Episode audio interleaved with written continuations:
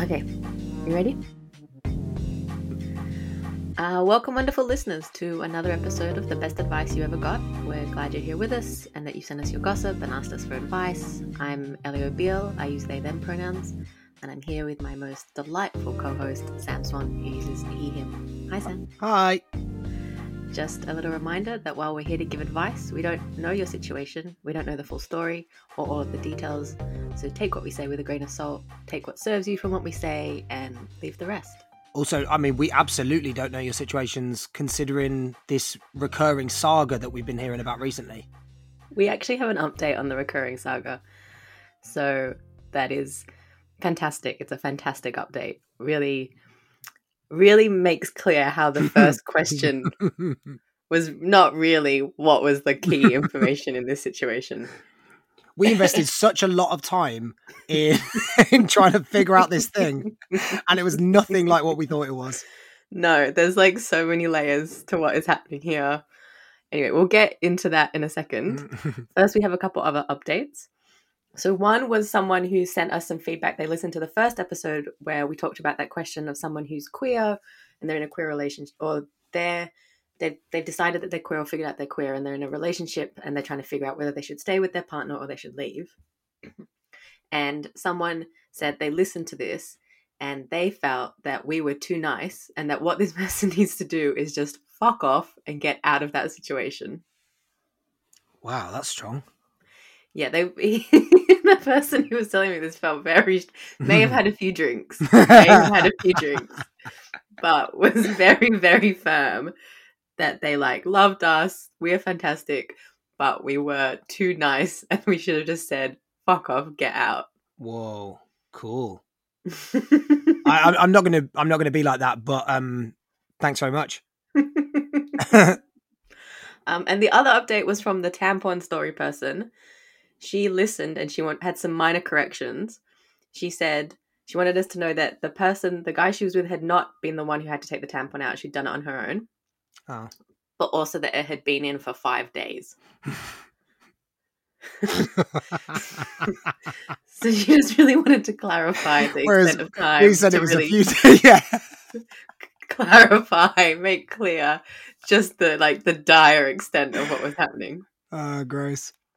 Um, and someone sent us a story that they felt really related to the situation we were talking about. I think it was because we talked about someone shitting and being in a difficult mm. situation. So she said, when me and my partner first met, he was living in another city to me, and we were sexting for a few weeks, and then we made a plan to meet, and I flew out to where he lived for a few days to visit. I was super nervous because we didn't know each other at all, and often guys I like turn out to be kind of snobs or dickheads. Anyway, I got there and everything was really nice, but I was still quite nervous and didn't poo the first day I was there. I didn't think too much of it, but on the second day, I still didn't poo. On the third day, when there was still not movement, I started to get a bit concerned and told my partner the situation, half of kind of half expecting him to laugh at me and be a dick about it, which he wasn't. He didn't laugh once, even though I was so he didn't laugh once even though I was laughing. He was just like, "That sounds uncomfortable. What would you like to do?" So we went to a supermarket and I bought heaps of stuff to help things along, like dried fruit and juice and all this stuff. Nothing worked, and on the fourth day, I was really worried and starting to be in actually quite a lot of pain.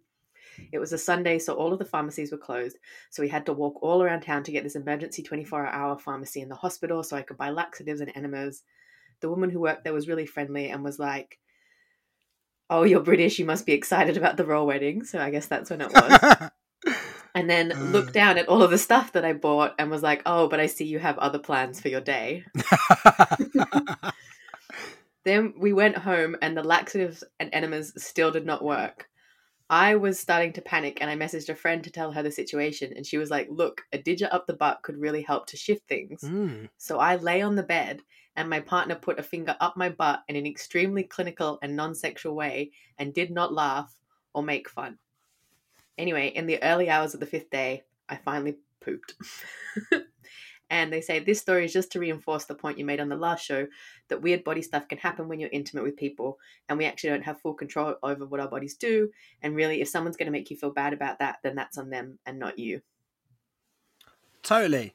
I mean, I, I, would have liked a little bit of fun around it though as well, but maybe maybe she just was not in the mood for it at all. Like, she if she's said, a bit worried, She said she was laughing the whole time. I was like, that's the most romantic story I've ever heard. Yeah. And she said, I was like, I'm not sure I would have mm. been able to not laugh. And she was like, Yeah, like I was laughing the whole time, but he didn't laugh at all. And I kept saying to him, like, if you don't, if you want to laugh, it's okay. It's really funny. And he was like, No, no, I don't want you to be in pain. Oh, he does sound nice. He does sound nice. It does sound a, a bit earnest to me, but um like like you can laugh at this the situation because the situation's like is obviously horrible. But I guess if you've just met someone for five oh days, yeah, that's true. That's true. Because, like, if it's your partner you've been with for a few years, but if it's someone who's new and you're just like, oh, you're the most precious thing I've ever Yeah. encountered, and you're in pain and I must help you. Oh yeah, okay, okay, that's nice. Yeah. I told another friend this story, and she said there is absolutely no circumstances in which she would put the finger up the butt. Why couldn't she put her finger up the butt herself? Was it just like to get like far enough in? Yeah, maybe to get far enough in to, like, Ah. stimulate the necessary area. Yeah. Wow. God, I really hope we have a poo story in every single episode now. Right, now we've got the poo section. Yeah, let's move on to section of poo. I just think that's really romantic. And I I could never ever be the person who received the digit in that circumstance. I would be like, I just need to deal with this myself. yeah, But I would be totally comfortable doing that for another person. I think same, yeah. I keep wanting to get a butt wax and I Oh, just really? yeah, and I feel like I could help someone else like get a butt wax, but I just don't I, I want I think I want a stranger to do it all myself. I my housemate gets her butt waxed and she says it's amazing that it just Oh. feels so smooth and silky afterwards. She loves it. I, I've had um I've had like a chest chest wax before. hmm um and oh my god showering after that is amazing like feeling this smooth skin all over me i think it's like you the grass is always greener type thing quite a hairy person so then like being hairless and just being like why why would anyone ever have hair this is amazing Really? oh my god I love- feels maybe it's because- amazing. I love hair on other people's bodies. Mm. Like I think it's incredible. Like you're not you're not is- massively hairy are you No, I'm not a very hairy person. I have a friend who she like will go once a year. It's like her yearly special treat and get her cooch waxed. And she's like, "It's my dolphin day." And she's like, "I've got these silk knickers and I put them on and I just move around like dolphining and wiggling and Oh. like how good it feels." it sounds so luxurious It does it when she Yeah, it I like wanna- one day I would love to just be completely hairless. it would, it would, like eyebrows as well. Eyebrows gone, beard Yeah. gone, hair gone. It would- It would last like about three hours, but oh my god, it would that- be so creepy to look at I would hours. I'd love to be naked and like get on a really, really well lubricated slide.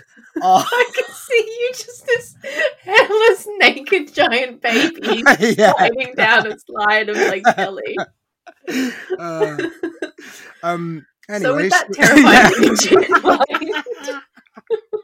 in mind, okay, we have an update from what has become my favorite question asker. Mm, This is the person who two episodes ago wanted to know if you always have to tell the truth because they'd slept with the housemate of someone who used to be interested in them and they were trying to rebuild a friendship with this person who they'd had the thing with in the past and they thought maybe sleeping with this person's friend this mutual friend would be difficult. Then it turned out the mutual friend was a housemate to the person they'd been involved in and that complicated things. And now they have another update because last time we asked like you know well i asked what what about this person the mutual friend? Like they'd said that with the mutual friend they weren't going to pursue it. It was a one-off sleeping together thing. And i wanted to know why and like is it because the mutual friend is the housemate and that's kind of put a block on being able to pursue that you know clearly mutual interest any further so the question asker has come back to let us know and they've said Elio and Sam, I'm the question asker that asked the question res- with the response, This man is not your friend. So I realize I keep missing out parts of the story. Sorry. and I'm here to respond to your question, Elio. You asked why this can't happen with the housemate who I slept with. I.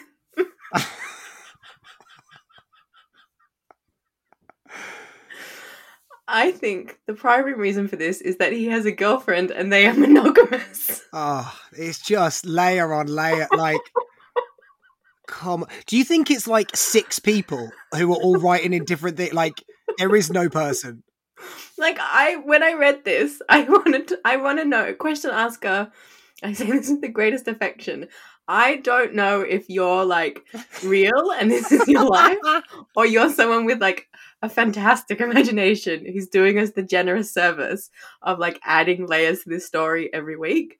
Whether this is like a creative writing project or Yeah. this is real, I I thank you. Yeah, I think it's a collection of people in a writer's room. so they go on. When they were together, they were together when we first slept together and still are. So the first time we were slept together, they were opening it, opening it out, or at least having a conversation that removed the boundary a little bit for him, or at least removed some of the guilt, despite him definitely not telling her. And then the sex carried on, despite them closing the relationship after a very short time. So it is both because of his girlfriend who wants a close relationship, and because of our mutual friend that he lives with. And also for me, I'm very sexually attracted to him, but there are aspects of his personality that mean I'm not interested in there being a romantic relationship. You mean him Yeah, being no a shit. fucking shitbag? Yeah, no shit, no shit. All I know about this guy tells me, yeah, you're really making a really good choice there. Yeah, he's a sexy shitbag. Get away from him. I mean, we've all been there. We've all loved a sexy shitbag and Yeah. gotten ourselves into hot water dealing with a sexy shitbag. But in this case, yeah, I think you're making the right choice. yeah, Um, I've also never really imagined it being any more than in this than this. Like we knew from the beginning that it wouldn't ever be able to happen. Yeah, because he has monogamous girlfriend. And yeah, I realized it was fucked up. I missed the part about them living together, and now see that this was important info to miss out. Mhm. I hope this gives you a little satisfaction. Question asker, it gives this Oh, update gives me an enormous amount of satisfaction. yeah, I do want to make really clear though that despite me and Sam laughing, like no judgment on you. You're hot for a guy who's an absolute fucking mess and who's like, you know, you went for it. He probably told you that that there was opening out and then you had sex with him and then it was you know murky. It sounds like he's just like not communicating well and being a dickhead. And kind of to go back to the original question of like do you always have to tell the truth?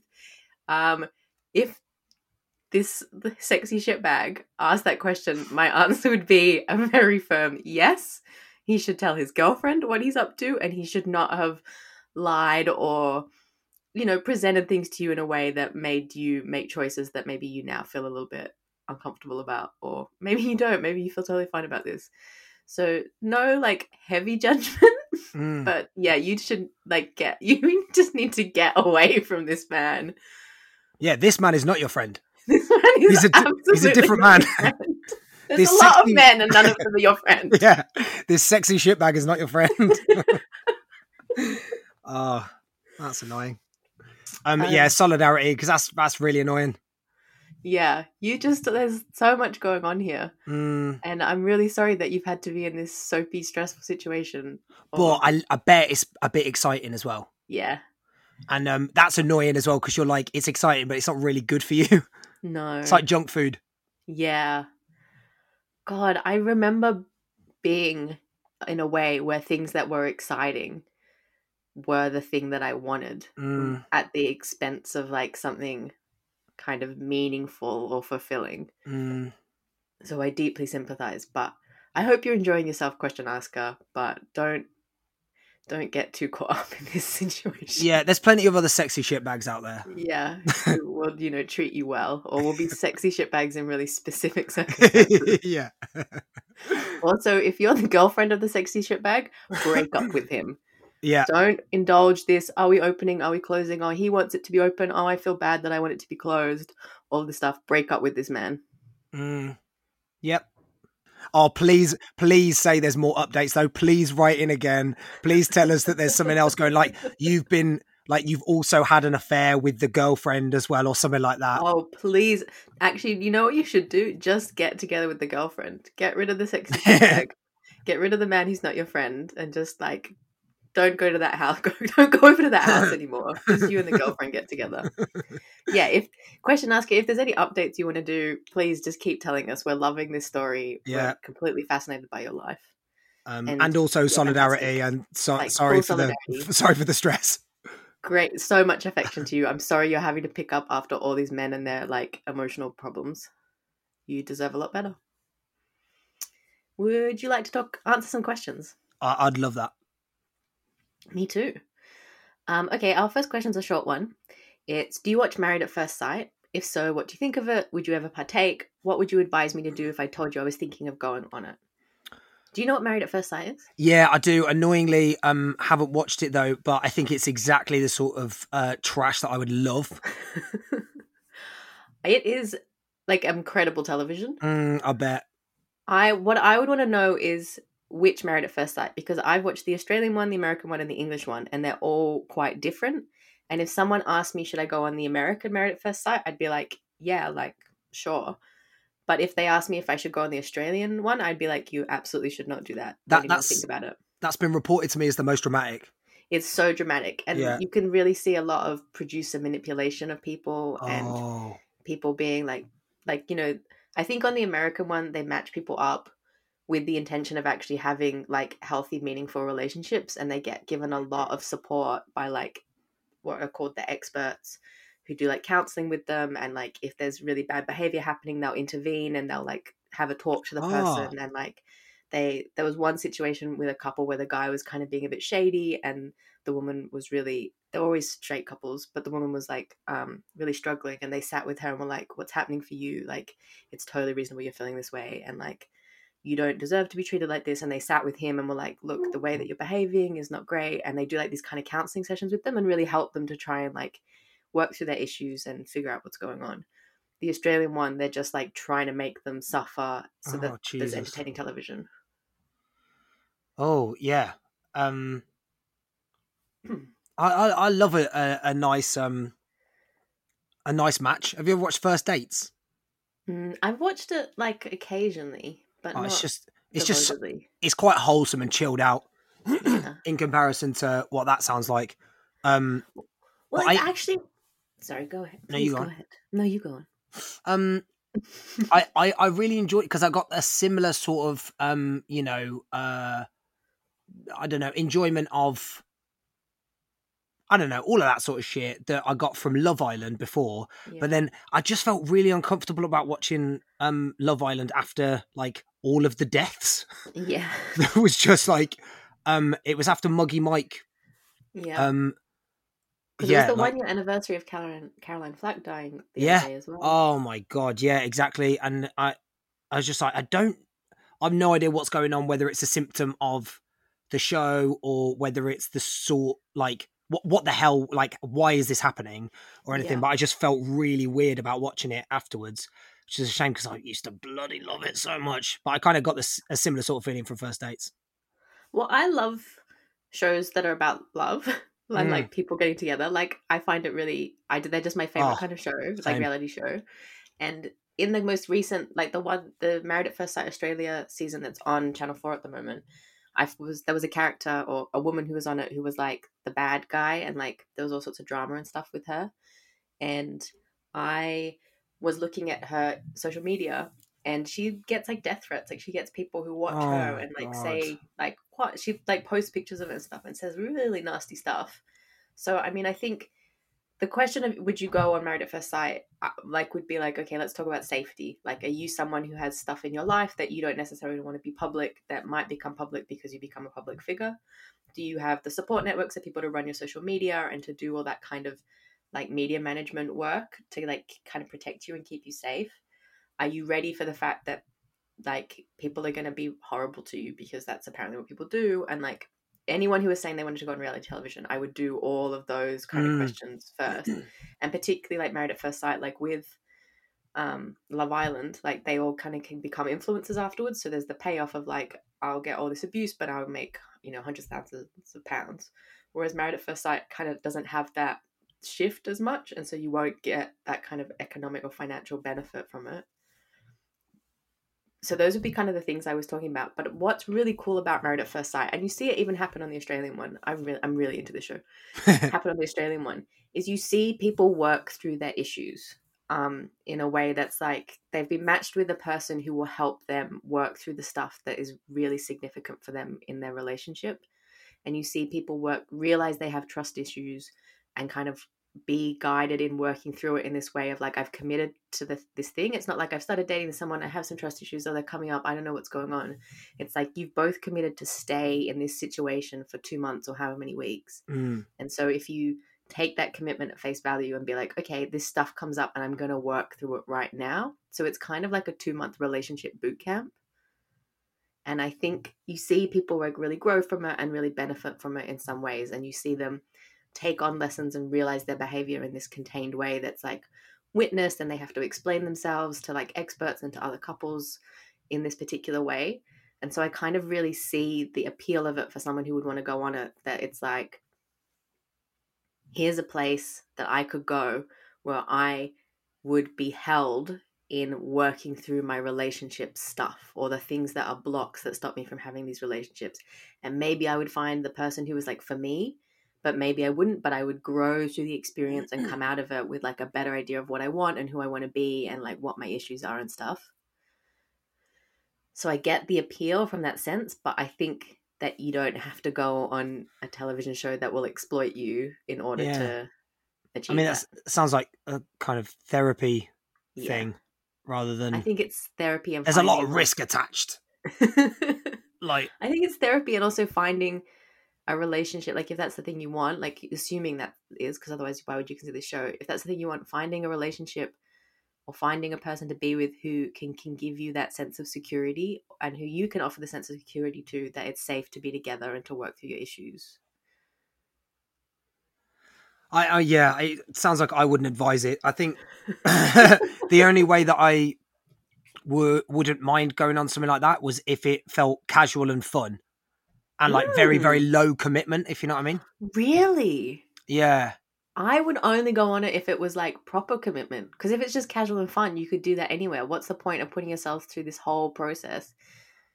Like if I- I, went on that show of like I'm doing this, I'm getting married to a stranger who like some experts have picked for me, and I'm gonna use this opportunity to work through some stuff and really try it. And the other person was like, "Eh, let's just see how we go." I would. be Oh like, no, I, I mean I, I mean a, a casual show, not like uh Oh.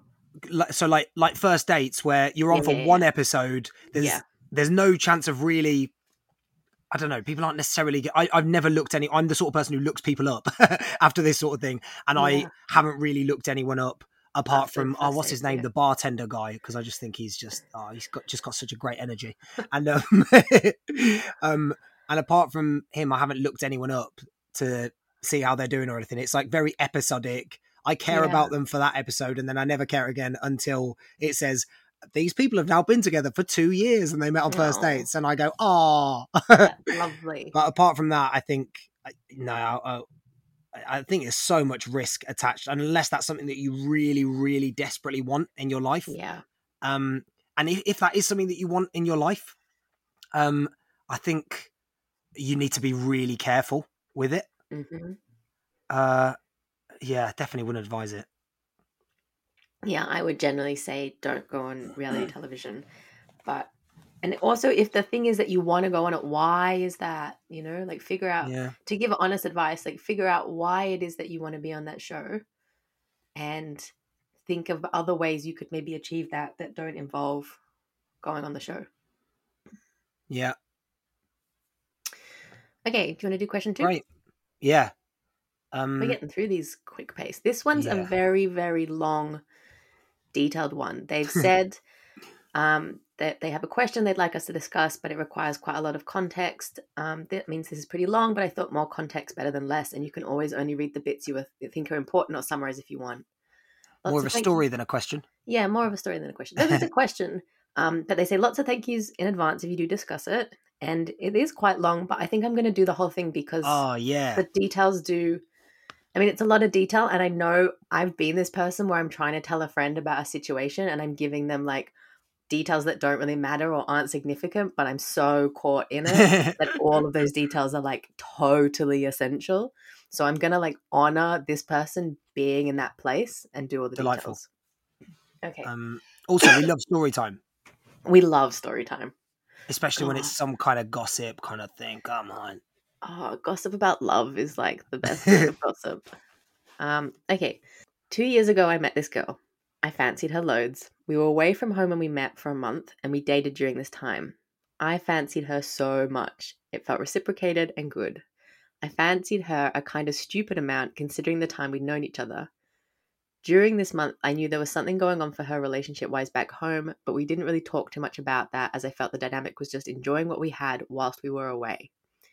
Anyway, we got home, our homes are near each other, and there was a long term partner she had that it had been rocky with. They'd been on a break sort of thing. And then we got back, and then when we got back, they got back together.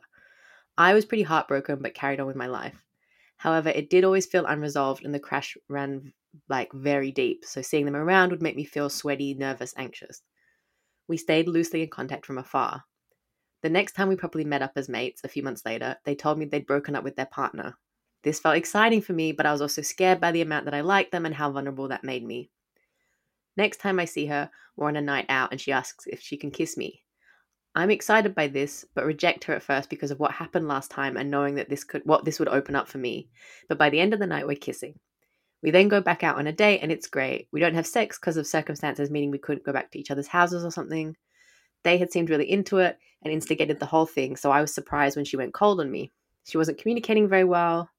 I let her know that I'd rather be her friend and be able to be in each other's lives than it be romantic and that blocking us. She asked to meet, we did. I said the thing about maybe we should just be friends again, and she seemed a bit messy and confused, saying her actions were because she was still feeling really heartbroken from her breakup, and that was meant she was finding it tough to engage romantically, but was still really into me, etc., etc. So she instigated a kiss at the end of this date, and then a few days later, she texted me and said she didn't want this romantically at the moment. I asked her for space for quite. I asked her for space quite bluntly. I felt rejected for the second time, thought her communication was bad, and felt quite messed around. She gave me that space for a few months. I re engaged with her when I felt ready. Since that time, we've been growing a friendship. That friendship is a really good thing, and we both really enjoy each other's company and hang out a lot. However, I'm realizing I'm still completely into her and fancy her loads. Would it be mad to let her know this considering the fact we're only now, after lots of ups and downs, establishing a solid friendship? The way she is with me makes it seem like she might still be into me, but I reckon it would be very hard if this is true for her to tell me uh, this after messing me around before and ask me asking for space and feeling upset with her. Do I risk telling her how I'm feeling? We've now established a bit of a group of friends, which is really good, but means there's more to mess up. If you think I should tell her, how should I do that? Or should I just be happy with the way things are and accept she's rejected me twice before, so that makes it pretty clear how she feels, and to say something again would be a bit weird? Help! I'm just going to check this person's pronouns. This person is a she. Unsurprising. This is like deep lesbian drama. I love uh, this story. I, me too. Me too. Um, I love all the details. There's even more details I wish I knew, but like, I love yeah. this story please give us more detail. Like we can carry on with it. Basically, this will just be a podcast of like further details of things that we previously talked about. Yeah, details. Yeah. Um, um, okay, so there's so there's a few questions in here. Like, would it be mad to let her know that you still fancy her? No, that wouldn't be mad, but no. there's definitely things to consider about it. Do you risk telling her how you're feeling? It's definitely a risk, but like, I guess it's about weighing that risk. Like, should I just be happy with the way things are and accept that she's rejected me twice before? I mean, I get that you feel this sense of rejection, and I can totally understand why, but I think focusing too much on that feeling of rejection might like get in the way of like you either being able to get over this or you being able to like make something out of this because the first time she rejected you was she was in another relationship that was kind of like taking up a lot of space. She met you, was really into you, but there just wasn't space in the landscape of her like romantic life for you. So it's not really rejecting you. It was just like she clearly was like messy and didn't communicate well, but she wasn't really rejecting you because you kind of like you talk about it as though like when we're on holiday we thought it was just going to be for while we're on holiday and then you come back like it's not really a rejection it's that it's something that you kind of knew was going to happen and it's not really about you or whether or not she likes you.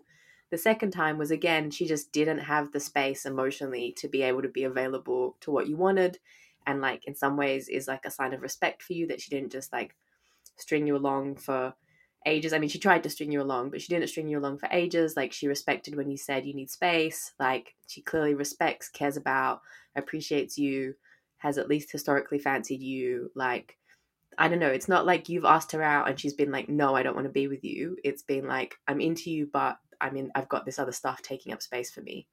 So I think saying that she's rejected you twice is mm-hmm. not, doesn't seem accurate to me to describe the situation. Mm. I've got so much love for this person Yeah. because, like, it's so nice.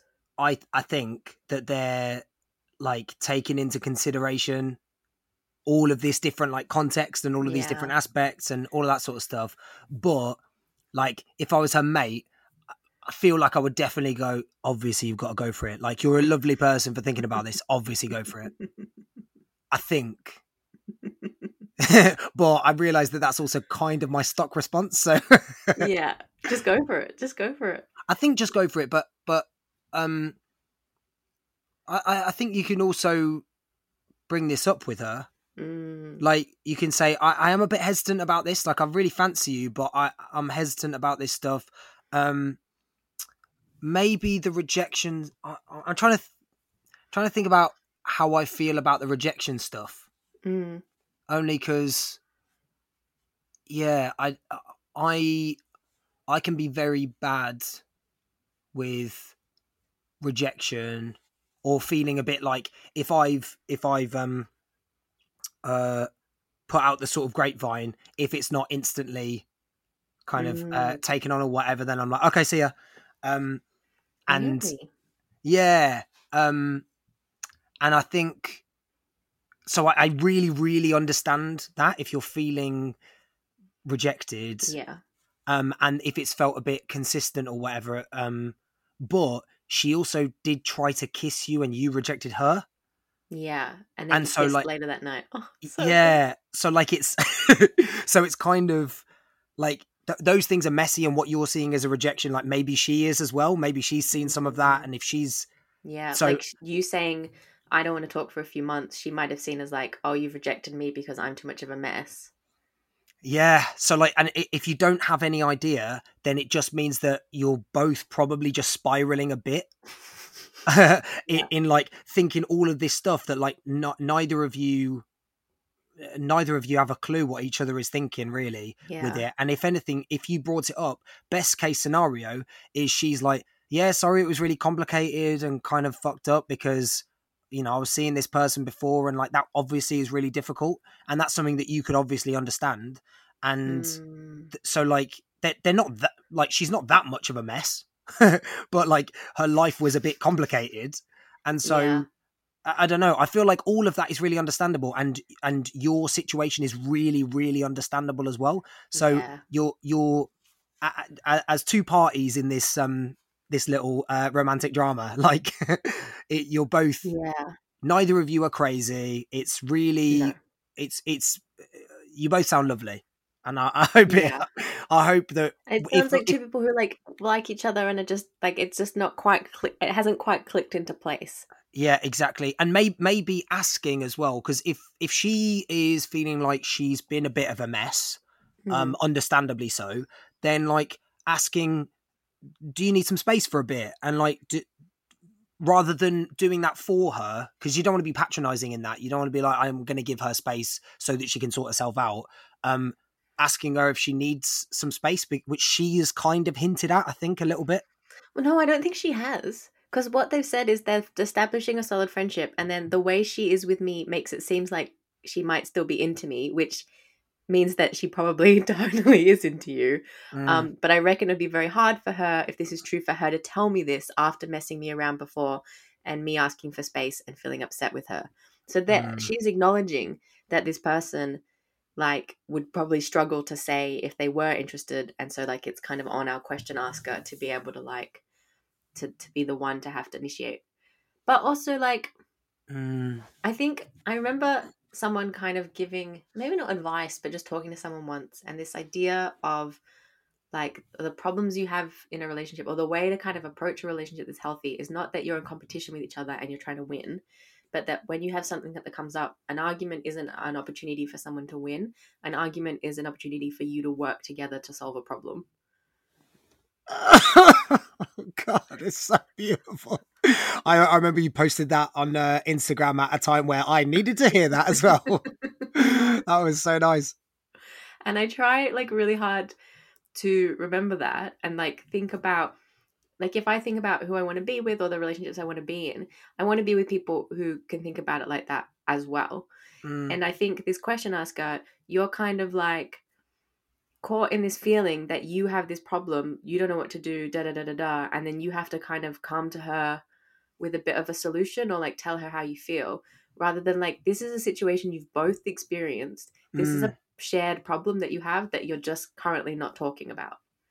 And so regardless of if what the outcome might be, like I think it's good like even if you had no feelings for her whatsoever i think it would be good to say to her like hey like i'm really enjoying that we're friends again i'm really enjoying the friendship group that we have but like you know we've had this past and like let's just check in about how we feel about what hap- happened a couple months ago like where are you at with it where am i at with it and maybe that you can say you know like i still have some residual feelings and i still fancy you loads but also like i really like our group of friends and so if that's still something that you're not in a space for like that's totally fine. I'm just like letting you know.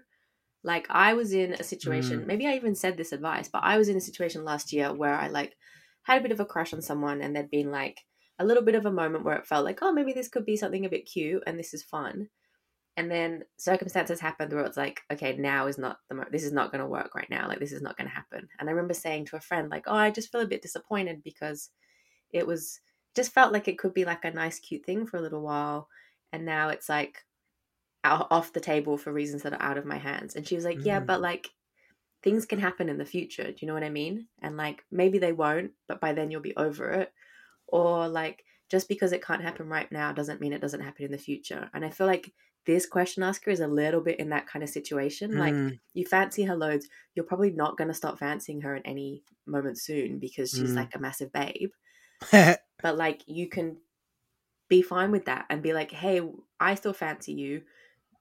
Is this like, are you, do you want this to be a thing now? Like, I'm not going to stop fancying you. If you also fancy me back, we can revisit this in a month or in six months, depending on like where we're at. Or you can say, actually, I just need to say that it's never going to happen as a way to like make myself feel more comfortable.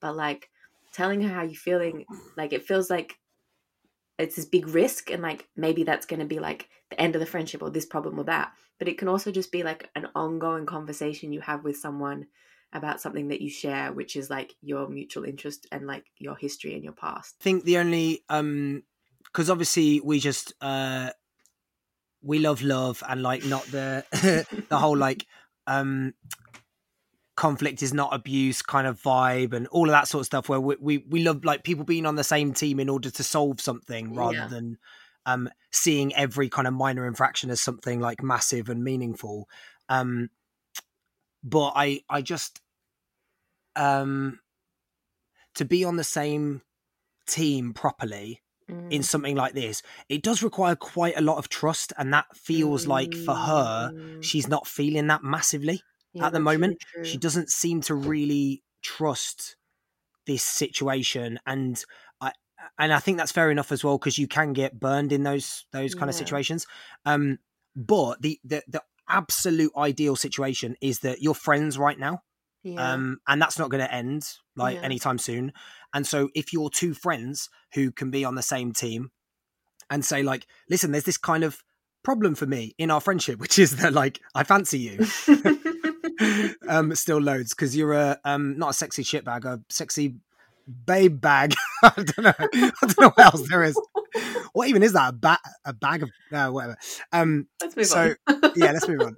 Um, but uh, yeah, that like that's a problem that you can then maybe talk about. But we've all known those people who, even though they're they're good and they're nice in certain situations, in other situations like that, their ego gets in the way or something like that, and Mm. it turns into a problem. I had that with someone um, years and years ago when I I said like, oh, I just you know we had a thing before, and I was like, oh, I've, I've sort of. I just think that this is a bit of a shame that this ended, and maybe we could like have another go. yeah. And um, and she said like, "Oh yeah, I, I thought you felt like that." And I instantly I was like, "But what was quite good is as soon as she said that, I was like, oh, it's dead, it's dead, great." Um, that kind of, and, and I think partly that was Oh, really just- good. My body just crawled inside itself. well, I thought that was really good because yeah. it, it was a very clear indication to me. I just felt straight away like, oh, I don't have any interest in. yeah, I don't have any more um interest in you because even if like um even if you weren't interested in me anymore or, or whatever yeah there, there's a way of being nicer than that i think and yeah. i i really didn't appreciate that and i was like oh i, I don't i don't really want to be a friend i don't think um yeah.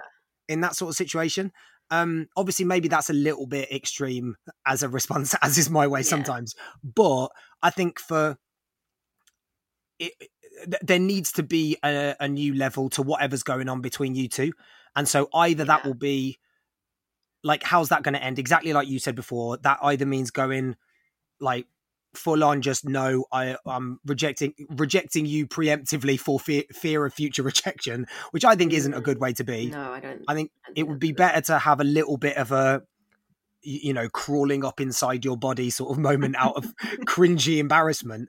It's better to have that than to be sort of um i don't know the, the sort of bitter internal rotting of like not reaching out to someone when something like that could have happened. And we've heard about those things before when someone's like, "Oh my god, why didn't you say something at the time?" Yeah, but because imagine that. say a thing at the time. The time, the time. It's life is all about timing. Relationships are all about timing and we'll move on to the next question. That's it. Yeah, that's the advice. And sometimes the timing works. Sometimes the timing just doesn't work out. You're in different places in your life. Yeah. Or you have different priorities, or someone needs to, you know, is on a journey for finding themselves that just makes being in a certain kind of relationship incompatible. Like timing is actually really significant. But I think if this person, I think what you should do, question asker, a lot of your question is about should I tell her, her, her, her, her, her. And I think what you should do is sit down and figure out what it is that you want, not just with her, but in general. Like, what relationship do you want to have? What things, what qualities in a partner would be really important to you to have? Kind of figure out what it is that you want and how you want to be and what it is that you're looking for. And then you know like you're you're going to go into any conversation with her about what might happen knowing what it is that you want and what you would accept you know like if for you maybe you're like i want someone who's emotionally available and ready to be committed in a certain kind of way. And so if you go into the conversation with her and say like hey look i still fancy you loads. I still have feelings for you. We haven't really checked in about what happened a couple months ago. I'd really like to revisit that. Our friendship is really important to me and the group of friends we have is really important. So like I don't need to push the fact that I fancy you. I just kind of want to have this check in and like see where we're at and how you feel about me and what it is that you want. And if she says, "Oh, I really fancy you, but I'm still involved in this thingy," then you know like no, this isn't what I want and you can say, "I really understand that. I really care about you, but I don't want to like get into a situation if you're not here." If she says, yeah, I really feel like I've gotten over my ex. I really feel like I want to be with you and I'm I'm ready for that or I'm interested in pursuing something or seeing if there's something to be pursued, then you know that it's kind of like, hey, yeah, this matches up with what I want. And so then I can make decisions about what we do from here based on that. But I definitely think you should tell her, but you don't have to do it like right like a love letter expressing all your feelings, you know. I mean that's cute to do, but I don't think you need to hmm, do it like nice. that. You can approach it as like a conversation about like hey this is where i'm at. Where are you at? What do we want to do about it? that's flexible and open and like where you kind of can feel confident in yourself and not have to feel ashamed because it's okay for you to say how you feel. It's definitely not weird. It's not weird for you to tell her how you feel.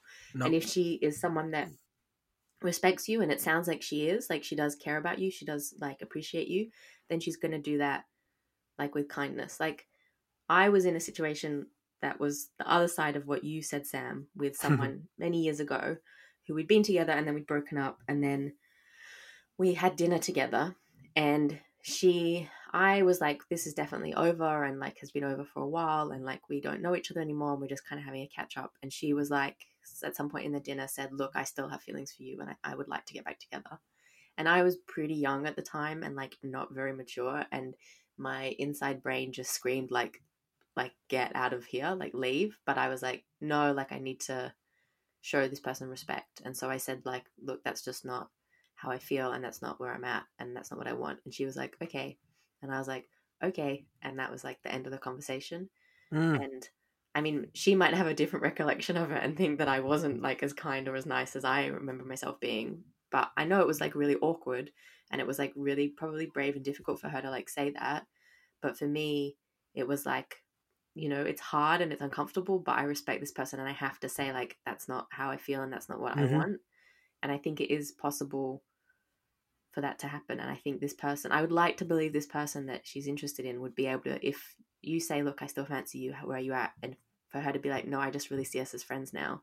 And maybe that's going to be a bit painful if she did say that. And that would be, in my mind, the first rejection. Like, that would be the only time she's actually rejected you because the other time she was just a mess. Mm. But, like, you can probably handle that because you seem like a really thoughtful, reflective, caring person who, like, wants to grow this friendship and, like, you know, maybe if there was a clear boundary of like that yes, no, then that would help you to be able to move on. Because right now you don't have a clear boundary really. You just have a like both of you saying yes and then trying to say no. And if you actually had a clear no, that might actually help move on and be able Mm. to get to the friendship. definitely that's that sounds great and yeah definitely don't worry about imposing on her Yeah, no. it's not an imposition on her No, no, no, no, no. at all to to say how you feel exactly like you said before um i love how basically our different forms of advice are you going just work out what you want and me going go for it go for your, your whatever you're feeling go for it now I mean, definitely express your feelings. I hope if you take anything away from what we're saying is that yeah, like go for it. But you don't have to go for it in a way that feels like you're jumping off a cliff. You can go for it in a way that feels like you've met for a picnic on top of the cliff and you're going to hold hands and talk about your feelings. and then jump off together Maybe have a little tash at the end. um i'm very happy with that that sounds lovely Yeah. Please keep us updated. Let us know how Yeah, it goes. Let us know how the conversation goes. We're rooting for you. mm, big time Um, okay, there's one last question that actually, this question came in in November, um, which I only mentioned because there's some time specific stuff in it um, in the question that will make it clear it came in, and we missed it. And but I kind of wanted to come back to it because it's a tough question, and I wanted to make sure this person, like I don't know, felt like we'd we'd attended to them. Um, so the question is: Any advice for a generalized sense of impending doom pinned at anything my fleeting, long dead attention span happens to fall on in these pandemic times. The maddening sense that everyone is pretending things are okay so much I've numbed my own internal screams of panic. My focused dead eyes stare plodding through time and space in the hopes that this will one day pass. Sure, my camera is on, you can see my face, but I'm not looking at the Zoom call. Christmas time hurtling closer and closer as this collective delusional performative farce feels like it's about to go into hyperdrive. And I've got no Christmas present sorted yet but why are we even still doing this? Ooh. Um Yeah, maybe maybe this is the sort of um uh me borrowing from the Elio school of thought. Um but they're like ki- kind of kind of thinking like what do you want out of this? Because yes it's fucking horrific. Mm, like like right now. And um if you need some validation then like here it is. Like Yeah. yes it's fucking shit and horrific.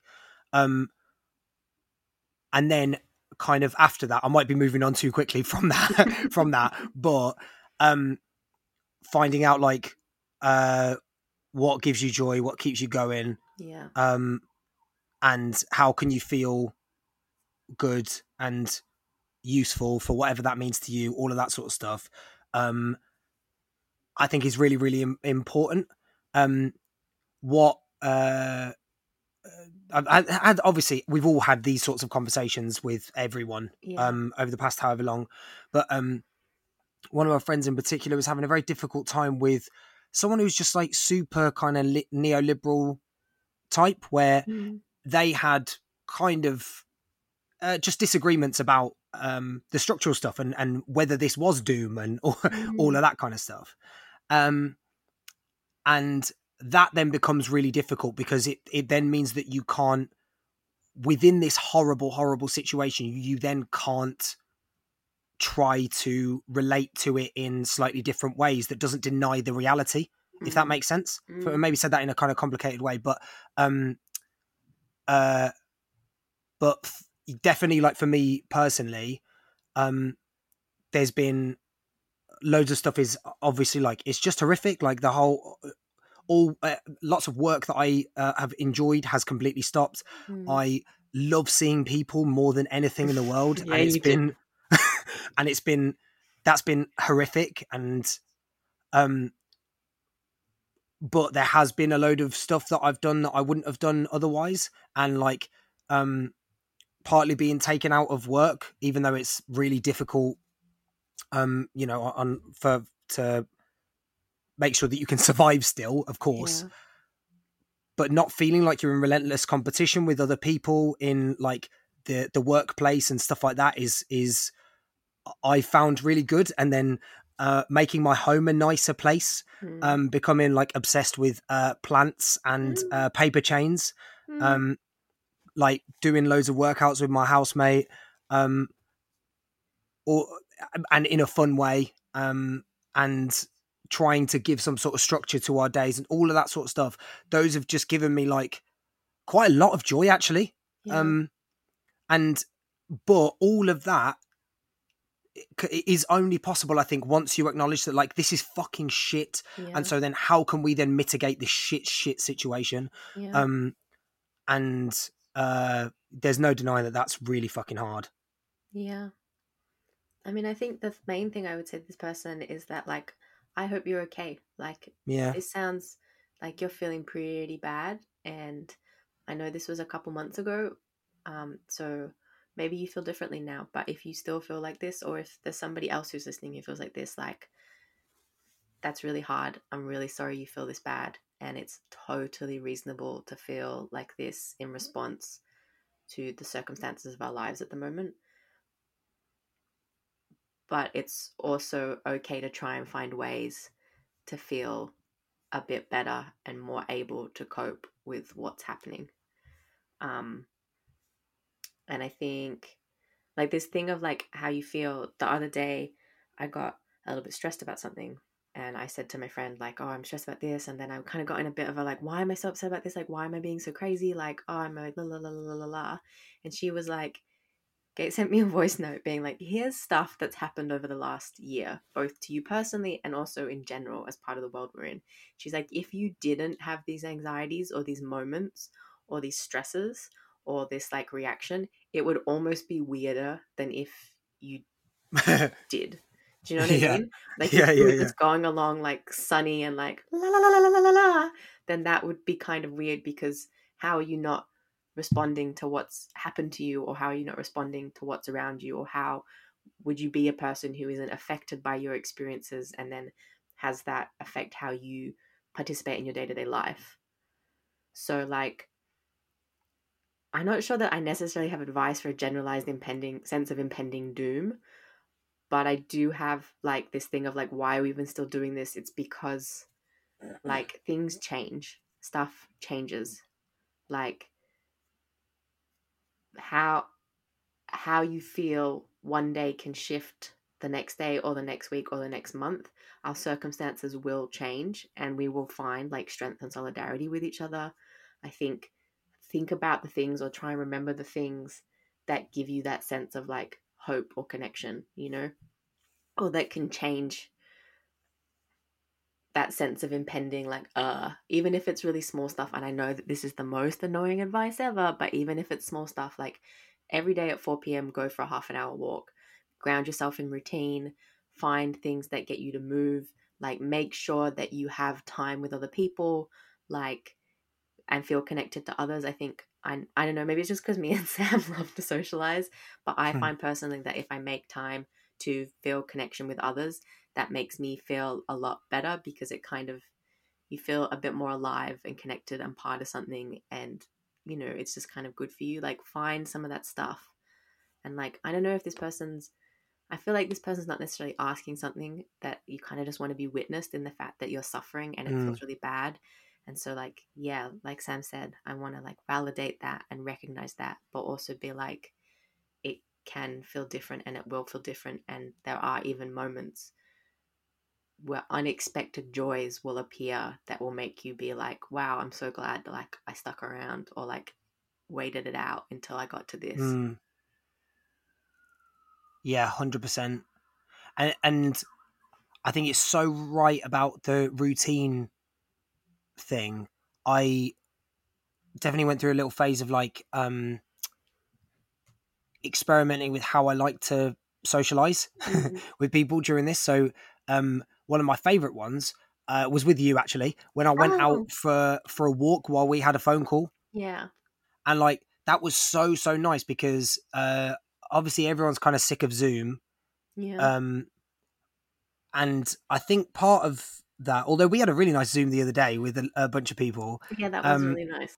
that was really lovely but there's always the tricky thing of the the come down after it where Yeah. like if you've had a really nice time socializing with people and then being you're like okay i'm just alone again yeah. miserable in my room so instantly.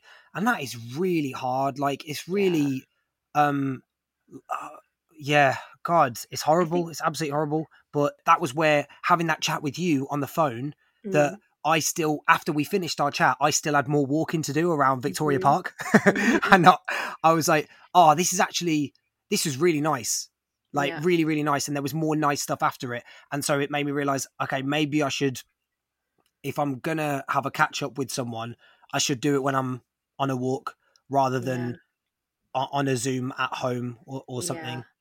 Because Um, then it's also nice, like if you both go for a walk. Like I've done that, and we're not chatting, but we're both walking and sending each other pictures of things along our walk. So we're kind of finding stuff together and being like, "Look at this rock," or like, "Look at this park bench," or like, "Look at this duck," and you kind of look at this sheep in your case. you know. And I think it's that thing of that feeling. Yeah, it is the sheep.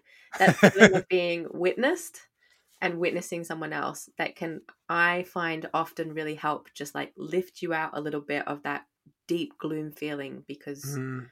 You kind of can feel care and also care about others. I don't know. it's it's hard, isn't it? Because it's not like nothing that we're gonna say now is like uh new information or anything. Yeah. Like I don't know, it can seem a bit like shitty and patronizing or something like that because like no one knows right now. We're all just. I literally I thought it was mind blowing to have a like uh, a chat.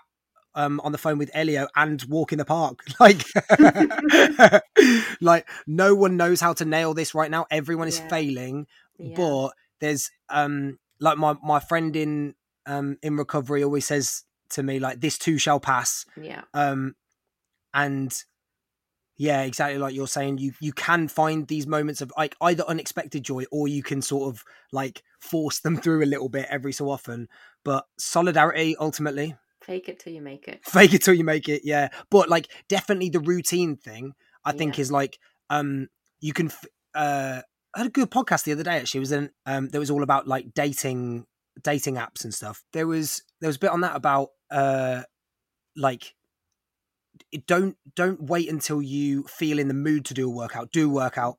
Like go and do your or if if not a workout whatever it is you're going to do like allocate some time as my therapist always says to like Yeah. whatever it is you want to do Yeah. so that rather than going oh i don't really feel very creative like or or whatever if you want to do some writing or if you're gonna i don't know do whatever that like allocate two hours to to do this thing and if nothing comes of it oh well it's not the end of the world um yeah.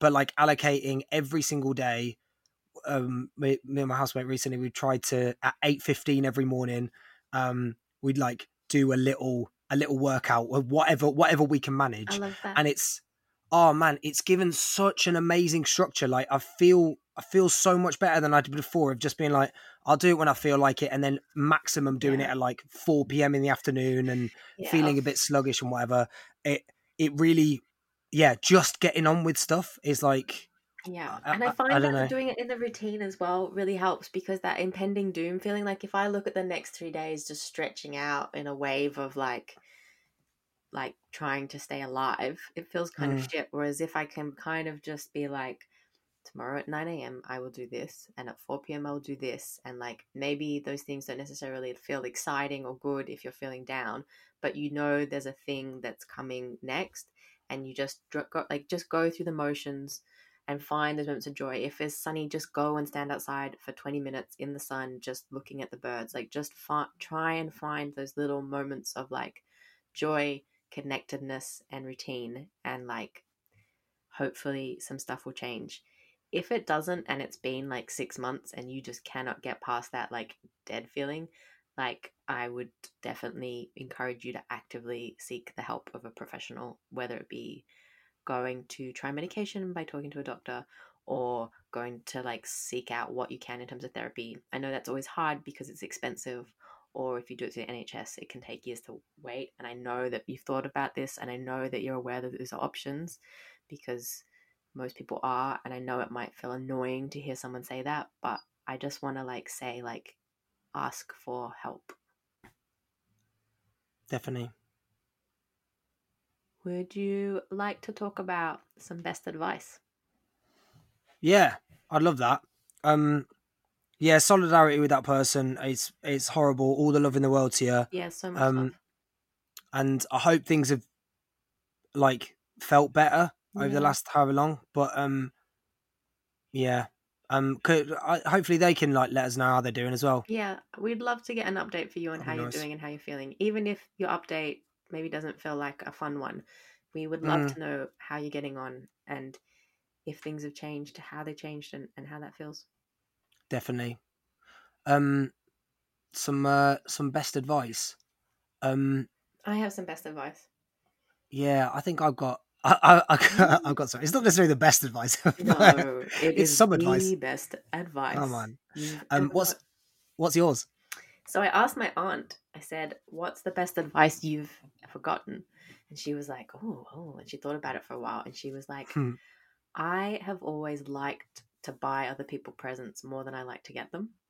Mm. And I really like, you know, if it's Christmas or someone's birthday, going out and getting lots of presents and making a big fuss. But then when it would be my birthday or Christmas, I would get presents and I would just be like, mm, you know. And she said years and years and years ago, um, her mother, my grandmother, said to her, like after it had been a birthday or Christmas or something, she took her aside and said, You need to learn to accept gracefully. Because people give you presents and you don't, and you need to learn to accept gracefully. And I was like, That is Oh, fantastic advice that's lush. That yeah. in like so many parts of a life, right? Like this, like learning to accept gracefully in every possible situation when you feel a sense of rejection, when you don't get things that you want, when you get stuff that you like but doesn't measure up, when you, and ah, it's just learn to Mm. accept gracefully. Yeah. And that doesn't mean accept every single, you know, it doesn't mean accept No, no, that no. like the police exist and, you know, don't doesn't mean we should accept that like the government can do whatever.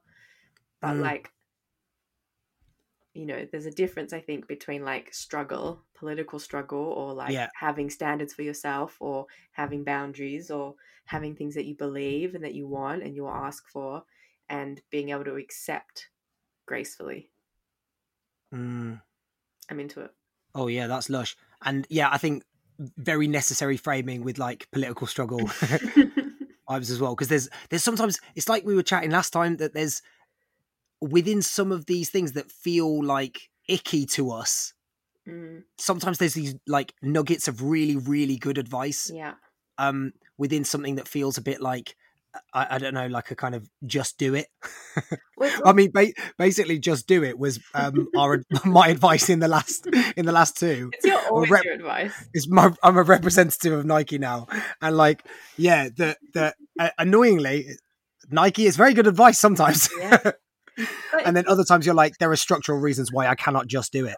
Please, Mister Nike. Exactly. And like I feel like accept gracefully can work in a political sense of like if you have gone to the meeting and you have argued for what you think should be the action taken by the group or do whatever and other people are just like no we're not going to do that we don't agree with that or we don't support that we don't you know learn to accept that like you you might not win that fight and maybe over time Mm. you'll be like actually i keep not winning these fights this this collective isn't for me or this work isn't for me or this isn't what i want to do or you know there's all these things but like learn how to be able to accept accept I think learn how to be able to accept. I don't know why the first thing I think What's- of is like learn how to accept being told no gracefully, but also learn how to accept being given love and care and compassion gracefully. Yeah. Learn how to say like like I was talking to someone the other day and I gave like a series of compliments and was argued with on every single one.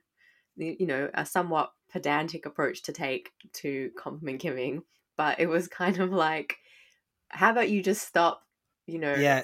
Shut up. shut up, Shut up. and just Shut up and say thanks very much. Compliment and like you Yeah. don't have to prove me wrong. You don't, you know, whatever. And I think there's Oh, like it, learn how to accept people loving you gracefully. Learn how to accept people giving you care gracefully. mm, Is like I think you know something that can really help help a life. yeah. But yeah. It's just made me think what you were saying before about um what's that phrase that's like uh I think it might be a recovery phrase as well, I can't remember. But it's like um accept the Think- no, like change change the things the- I can change and accept the things I can change. Accept But no, no, but it is- it is-. No, no, that, that it's yeah, like it is change, like Yeah, yeah, yeah. something along those lines. Like change the things that I can change, accept the things that I cannot, and learn to tell the difference between the two.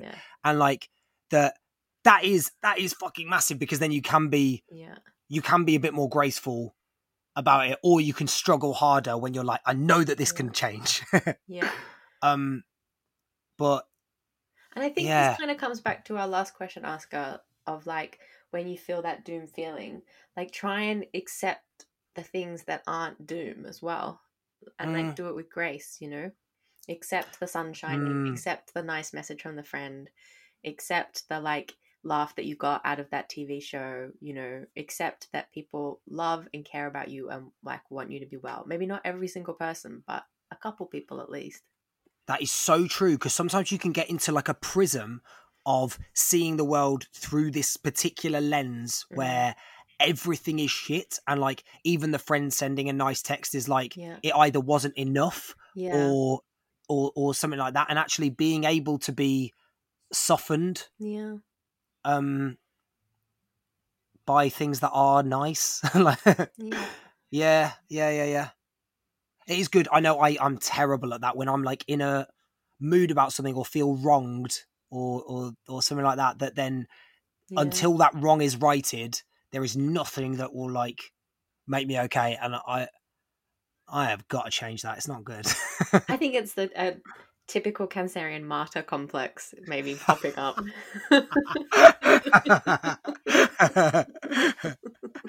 oh my god. Um yeah, that's that sounds like that describes quite a lot. Okay. mm. What's your best advice? So my best advice is um that okay um just just as a little caveat it's it's from like a theater type rehearsal room. Hmm um so it's very specific to that but i feel like it's scalable up to the rest of your life. Hmm um and it is that um sometimes you've got to workshop something to know whether you care about it or not. So this is like very particular to um there was a director i was working with who uh i i i was playing a pirate and i had had this long like stick that was making the sound of like a um a, a wooden leg hmm and um uh, and he was like okay just turn it round like the the other way just to see if the the thinner end of the stick makes a better sound than the other one. Hmm and um i was like oh okay yeah yeah yeah okay. And then i was like okay sh- should we try like two different ways? And i like started to do the first one and then i was like okay sh- so then should we try the other one? And he, he was like oh no no sorry i've realized i don't care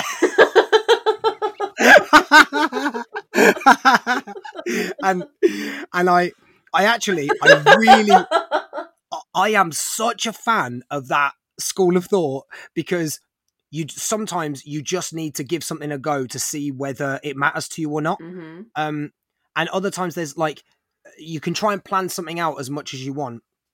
Um, of like okay, well, what will be the bet? Will it be this thing or will it be that thing or like what? And and then you get to it and you're like, oh my god, I don't care about any of this stuff. yeah, um, definitely.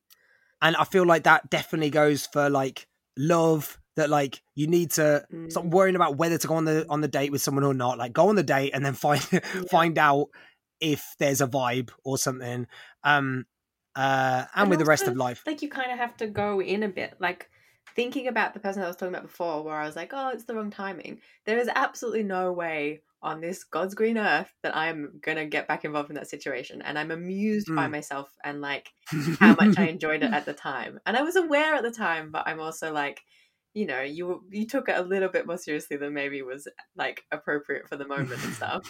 And there's just no way. And i have so much affection for the other people involved in that and i have affection for myself but like what what was i up to? What was i Yeah. doing? What was going on? Kind of thing and i think it's that same thing of like but like at the time if i had been like man what what am i doing oh i don't want to do like that's not really how i want to be in life i want to be someone who goes oh this cute thing's in front of me i'm gonna Mm, go for it. I'm going to try it out. I'm going to see what it feels like. And I'm going to be honest in myself and what I want and who I am. And then I'm going to be Mm. like, oh, it didn't work. And then you move it along. But yeah.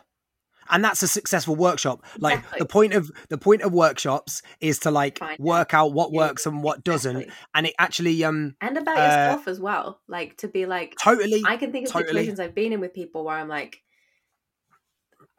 I've learned something about how to be in that situation. Maybe a way to speak up for myself, or a way to ask for things, or a way to like express something I need that is I'm learning through that situation, but that situation isn't necessarily the thing that I'm invested in for the rest of my life.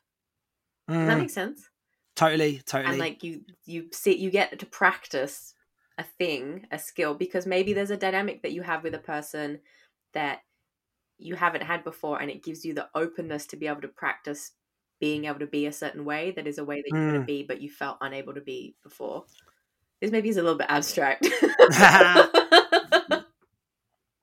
I feel so. Um, uh, me, me and my partner were chatting about like a pet peeve that we've got about. Um, again, it's about rehearsal rooms, but about about certain rehearsal rooms where there is no commitment to any choice of like, what are we do? What the hell are we actually doing here? And Yeah. people are like, oh no, we don't want to make any decisions yet Yeah. because we don't want to block off certain possibilities. And always we're we're kind of like, if you choose if you choose one path, you see how that works. Yeah. You can then close that off yeah because you can go, okay, that thing doesn't work or whatever, rather than never ever picking anything. You haven't actually workshopped anything. You don't know if anything works. Mm, Um, you don't know the sort of direction of the show or the direction of the moment or whatever. Instead, you're just sort of like fumbling about being non-committal yeah. and like not really workshopping anything. I feel like the same works with um with love Yeah. and loads of other stuff where um kind of in in chats that that we've had on mistaken forms of polyamory before where people are Mhm. people are not committing to a thing and pretending that it's a Yeah. coherent like ideology Yeah, yeah, it's like you're not really doing this you're just being like single and a bit of a dick to people um but then sort of pretending that it's this thing as opposed to going no no this requires a lot of care and effort and that requires a very conscious choice um and A yeah yeah mine- so I, go on, go on. A friend of mine was telling me about how they had gotten involved with someone who was a bit.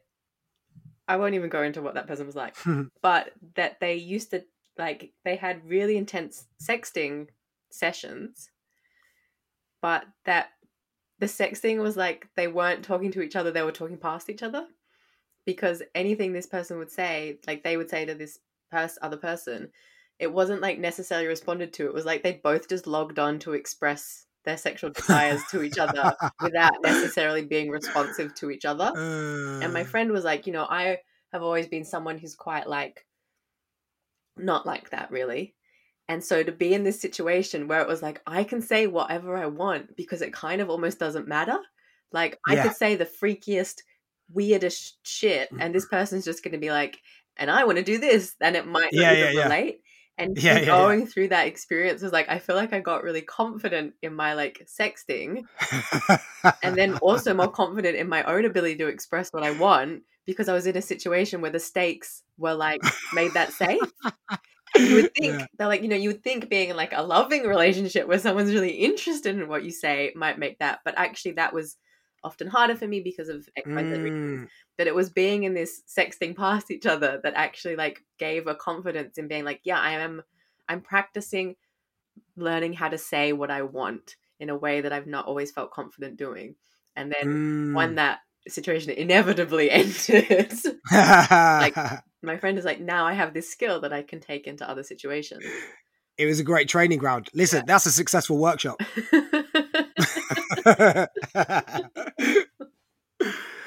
um, good. Uh, in, in future, I will just be using stuff because I'm. Uh, I feel the sense of doom and gloom, and I just want to be in like rehearsal rooms so bad. I'm going to be relating everything to uh, theatrical rehearsal rooms now. good, good, good. It's good to know, you know, your the context Where I'm at. you best best thrive. yeah. Uh, Um, that's the end of the episode. oh, I you- thought that was really good. Yeah. How do you how do you feel about the advice that we gave? Um, I thought it was really good. I thought yours was very um thoughtful and wise, and mine was very impulsive. I thought yours was quite caring and kind. God, you're lovely. You are, aren't Oh, you? you are. Come on. Ah, good. How did you feel? I felt good. I really appreciated the questions we got. I appreciated the level of Yeah, detail. they were great. I appreciated the updates. I appreciated the variety of topics that we were able to Mm. cover. Um, and I really appreciate people sharing their circumstances that are vulnerable and difficult and probably sometimes scary and intimidating and overwhelming. I appreciate people sharing that with us and letting us and letting us talk about it. I, well, I I hope they don't because that was my advice. But imagine if that person goes on uh, Married at First Sight. Oh! If that person, if you were going to go on Married at First Sight, please tell us. Even Yeah. if we don't, like, like, okay, you don't even have to tell Sam. Just tell me because Yeah. I want to know what happens behind the scenes. Like, I want to know. Elio will like. run your wanna know- social media for you. I, I, I probably would. Do you know what? Like, if you don't have like a sort of support network that can deal with that, don't worry. You've got that support network in Elio Beale. So, I just so want don't to know, worry. like, what date do you arrive? Like, how do the producers communicate with you? Like, all the boring practical details. Yeah, That stuff is my like. Mm, this is Mm. classic you. it is classic me. You should go on Married at First I definitely should not go on Married at First no, you should be a producer on it. Yeah, I think I'd be better as a producer. Um, yeah, I don't think Married at First Sight is for me. Can we do a communist version of Married at First Sight and like you can? I know you can people run it. are really into like are like excited. I Mm. feel like we should do it. Maybe there's like an somewhere we could run something like that. It would be a lot though. We'd need a lot of emotional support people to make sure it was done safely. But Do it the World Transformed 2022. if you propose that, I would definitely consider it running that. Okay. It'd be so much Okay. fun. I love matchmaking. I love to matchmake. Actually, what I would like is a question. Speaking of matchmaking, I would love it if someone would send us a question telling us about themselves and who they are. Someone who's single, who's potentially interested in love, telling us about who they are and what they're like and what they think they want, so that we can talk about it. Maybe we could matchmake through the podcast, or maybe we can just talk about like you know, maybe you're not sure about what it is that you want. Maybe you keep being in situations where you're dating people who aren't right and you're not totally sure about what you're looking for. Tell us about your situations. Tell us about who you are. Tell us about what's going on for you. And maybe we can brainstorm a little bit of a like, you should look for someone who's kind of like this. Oh my god, that sounds lovely. Yeah, great. please do that. Someone, some, send us, send us your love lawn searching. Mm. All right. Well, thanks everybody for listening. Um, just a little reminder that if you have any questions or advice, you can find our Twitter account, which is at Best Advice Pod, and there's a link there to submit questions or feedback or to tell us what the best advice you ever got is. Um, we love to hear best advice stories because you know I've got a few aunts that I'm going to go through, but eventually I will run out of aunts to give to give me some best advice. Uh, yeah, thanks for listening to this episode. It, this was really fun. Dreamy, loads of love, solidarity. Love you. Love you. Bye.